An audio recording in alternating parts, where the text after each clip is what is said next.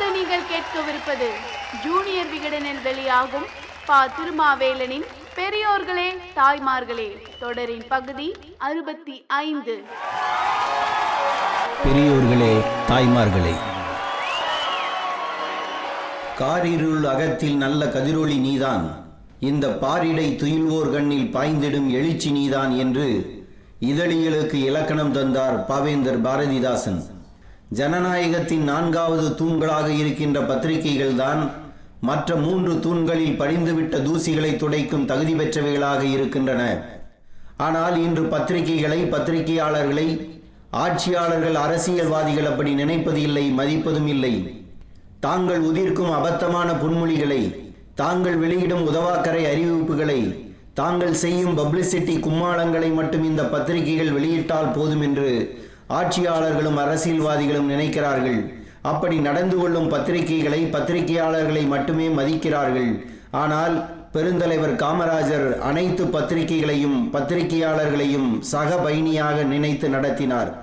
New York Times Anthony Lukas Blitz K A Abbas Mirror Arjun Dev Singapore Tamil Murasu Radhakrishnan Bharatam P S Rajagopalan Mail Ganapathi Makkal Kural Shanmugavelu Mu. Kamarajulu New Wave Krishmathur Chakravarthi Iyengar A K Venkatesan Dinamani A N Sivaraman R Ramachandra Iyer Hindu S Srinivasan Swadesamitran N S Parthasarathy Navasakthi Sangameswaran Nava India Mu Namasivayam Muruga Dhanushkodi Arun என்ற அருணாச்சலம் நா Krishnamurthy Dinachudar R Sankaranarayanan தினசரி T S Chockalingam Dinasari T Sadagopan Bharata Devi Murugan Navamani Ramalingam Alaiosai Narayanan MP Mani A Parasuraman Janasakthi Aranthai Narayanan Mail S Ramanathan Sunday Times Balu Navasakthi Sathyamurthy Savi துக்லக்ஷோ Kalkandu Tamilvanan Sivaji Rasigan Chinna Annamalai புகைப்பட கலைஞர் Subasundaram Dinathanthi Somu Janayugam Kailainathan Indian Express V K Narasimhan Nathigam Ramasamy PTI K R Nair Samachar K V Narayanan செய்தி Pazha Nedumaran Deepam Na Parthasarathy Swadesamitran S Vinson Indian Express N Vembusamy Anna V Ranganathan Ananda Vikatan Rao என்ற ராகவேந்திர காவ்லே அம்பி என்ற ஜெகநாதன் இவர்கள் அனைவருமே காமராஜரின் நண்பர்கள் தோழர்கள் சகாக்கள் பத்திரிகையாளர்கள்.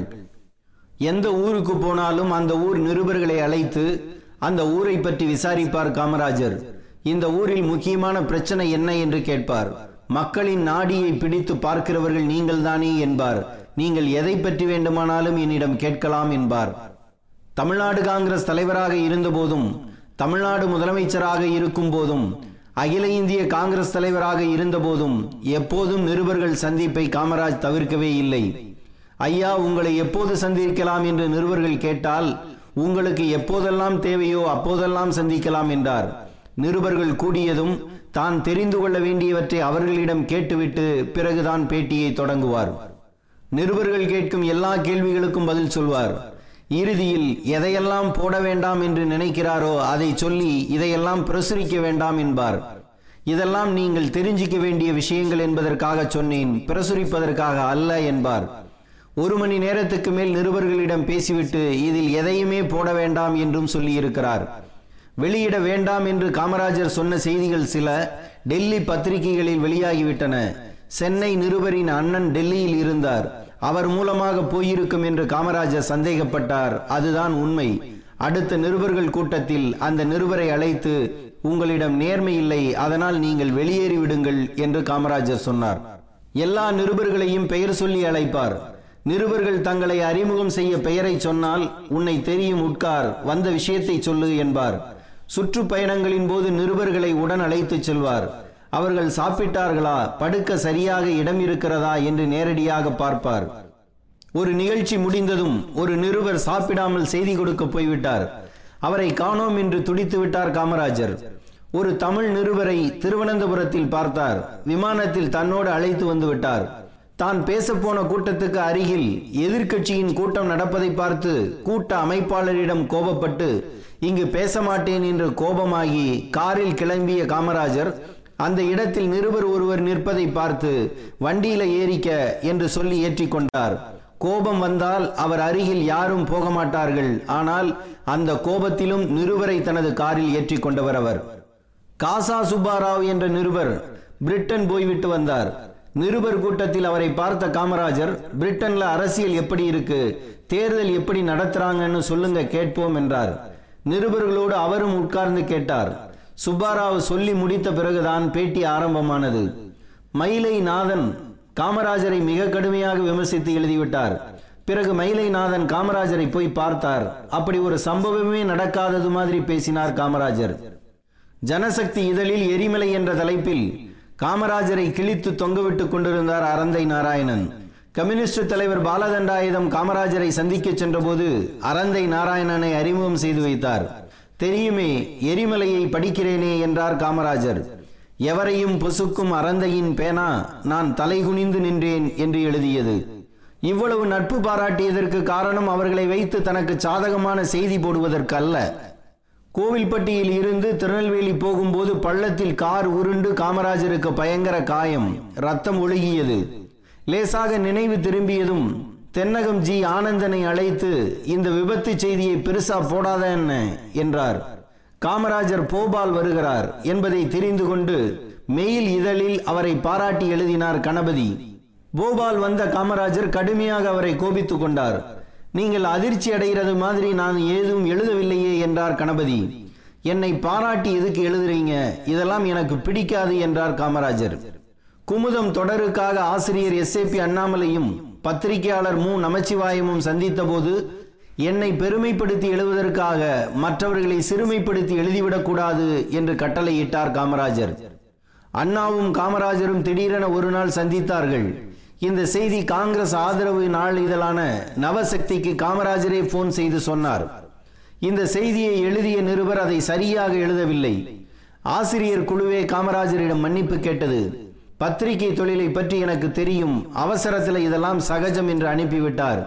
எது செய்தியாக வேண்டும் எது செய்தியாக்க கூடாது என்பதை உணர்ந்தும் உணர்த்தியும் பத்திரிகையாளர்களை மதித்தவர் காமராஜர்.